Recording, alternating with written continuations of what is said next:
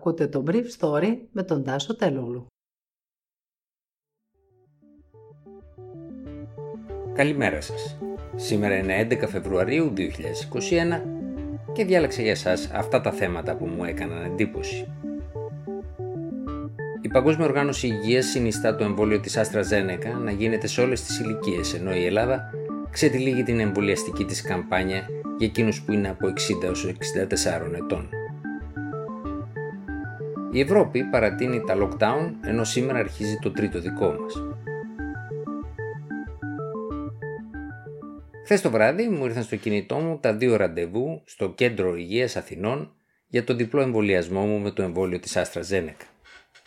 Δεν είμαι 60 χρονών ακόμα, θα γίνω σε μερικούς μήνες, αλλά όποιος έχει γεννηθεί το 1961 περιλαμβάνεται στο παράθυρο της ηλεκτρονικής συνταγογράφησης. Πρώτη δόση στις 24 Φεβρουαρίου δεύτερη στις 15 Μαΐου. Το εμβόλιο δίνει τη δυνατότητα να διαχωριστεί χρονικά η μία δόση από την άλλη κατά ένα τρίμηνο και άρα να γίνονται τα εμβόλια της πρώτης δόσης χωρίς να λαμβάνεται ακόμα υπόψη η δεύτερη και να κλειδώνεται όπως γίνεται με τα εμβόλια της Pfizer. Η Άστρα έχει ενημερώσει την ελληνική κυβέρνηση ότι θα δώσει στη χώρα 910.000 εμβόλια ως τις 31 Μαρτίου. Πρακτικά αυτό σημαίνει ότι έως την πρώτη εβδομάδα του Απριλίου θα μπορούν να έχουν γίνει 910.000 πρώτες δόσεις μαζί με 820.000 εμβόλια των Pfizer και Moderna. Έτσι, στις 15 Απριλίου θα έχουμε εμβολιαστεί 1.730.000 Έλληνες, αν το θέλουμε, όχι πολύ μακριά από τα 2 εκατομμύρια που ήθελε να έχει εμβολιάσει η κυβέρνηση στα τέλη του πρώτου τριμήνου, πριν δημιουργηθεί η εμπλοκή με τις παραδόσεις της Άστρα Ζένεκα στην Ευρωπαϊκή Επιτροπή. Την ώρα που διανέμονταν μέσω της πλατφόρμας για το εμβόλιο τα ραντεβού της πληθυσμιακής ομάδας 60 64 χρονών στην Αθήνα, ο Παγκόσμιος Οργανισμός Υγείας συνιστούσε τη χρήση του εμβολίου της AstraZeneca για το σύνολο του πληθυσμού, δηλαδή και για την ηλικιακή ομάδα άνω των 65 ετών. Σύμφωνα με τα τεχνικά συμπεράσματα της σχετικής επιτροπής, το εμβόλιο που διακινείται στην Ευρωπαϊκή Ένωση σε φιελίδια των 10 και 8 δόσεων δοκιμαζόταν ακόμα πριν από μερικές εβδομάδες σε πληθυσμούς των Ηνωμένων Πολιτειών, του Περού, της Χιλής, της Κολομβίας και της Αργεντινή και τα αποτελέσματα αυτών των δοκιμών αναμένονται σε λίγο. Η εταιρεία έδωσε άδεια στην Τεχνική Επιτροπή του ΠΟΕ να αξιολογήσει τα αποτελέσματα των δοκιμών της ως τις 7 Δεκεμβρίου του 2020. Σύμφωνα με αυτά, τα συμπεράσματα δηλαδή της Τεχνικής Επιτροπής, το εμβόλιο αναπτύσσει μια αποτελεσματικότητα της τάξης του 63%. Παρόλο ότι η σχετική ομάδα της ηλικίας όσο είναι μεγαλύτερη των 65 ετών είναι στατιστικά μικρή, παρουσιάζουν την ίδια συμπεριφορά δείχνοντας αποτελεσματικότητα την 22η μέρα μετά την πρώτη δόση.